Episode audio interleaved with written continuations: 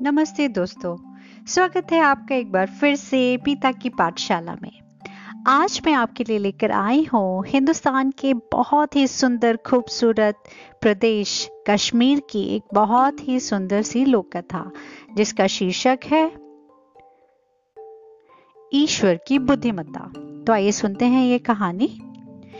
एक बार गर्मियों में गाँव में एक ऐसा आदमी आया जिसे कोई भी चीज़ खुश नहीं कर सकती थी।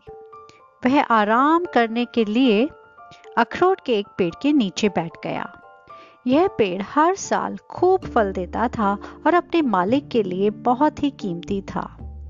पेड़ के आसपास की ज़मीन भी कीमती थी और उसमें कद्दू के पौधे के बीज लगे हुए थे।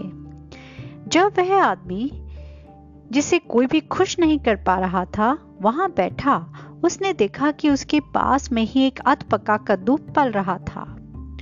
उसने अखरोट के पेड़ को देखा, फिर कद्दू की बेल को देखा और कहा, या अल्लाह! वह बोला, तेरे तरीके भी कितने अजीब हैं।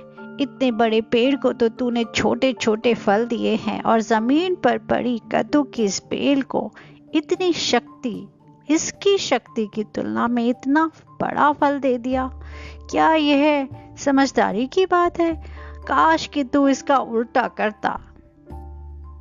तभी ऊपर डाली से एक अखरोट टूटकर उस बड़बड़ा रहे आदमी के नंगे सिर पर गिरा और वह अचानक से चौंक गया, घबरा गया और परेशान हो गया और अपने सर को मलते मलते फिर से बोला, हाय अल्लाह, वह विस्मय से बोला अब मुझे आपकी बुद्धिमानी दिखाई दे रही है। आखिरकार आप ही सही हैं। अगर अखरोट के पेड़ पर कद्दू डगाया गया होता और इतनी ऊंचाई से वह मेरे सिर पर गिरता तो बस मेरे तो वारे न्यारे हो जाने थे। अब मुझे आपकी बुद्धिमानी, आपकी महानता और शक्ति पर कोई शक नहीं है। तो देखा दोस्तों ईश्वर ने किस तरह से इस सरफिरे इंसान का दिमाग ठिकाने लगाया? और इन्हीं शब्दों के साथ यह कहानी समाप्त होती है। धन्यवाद।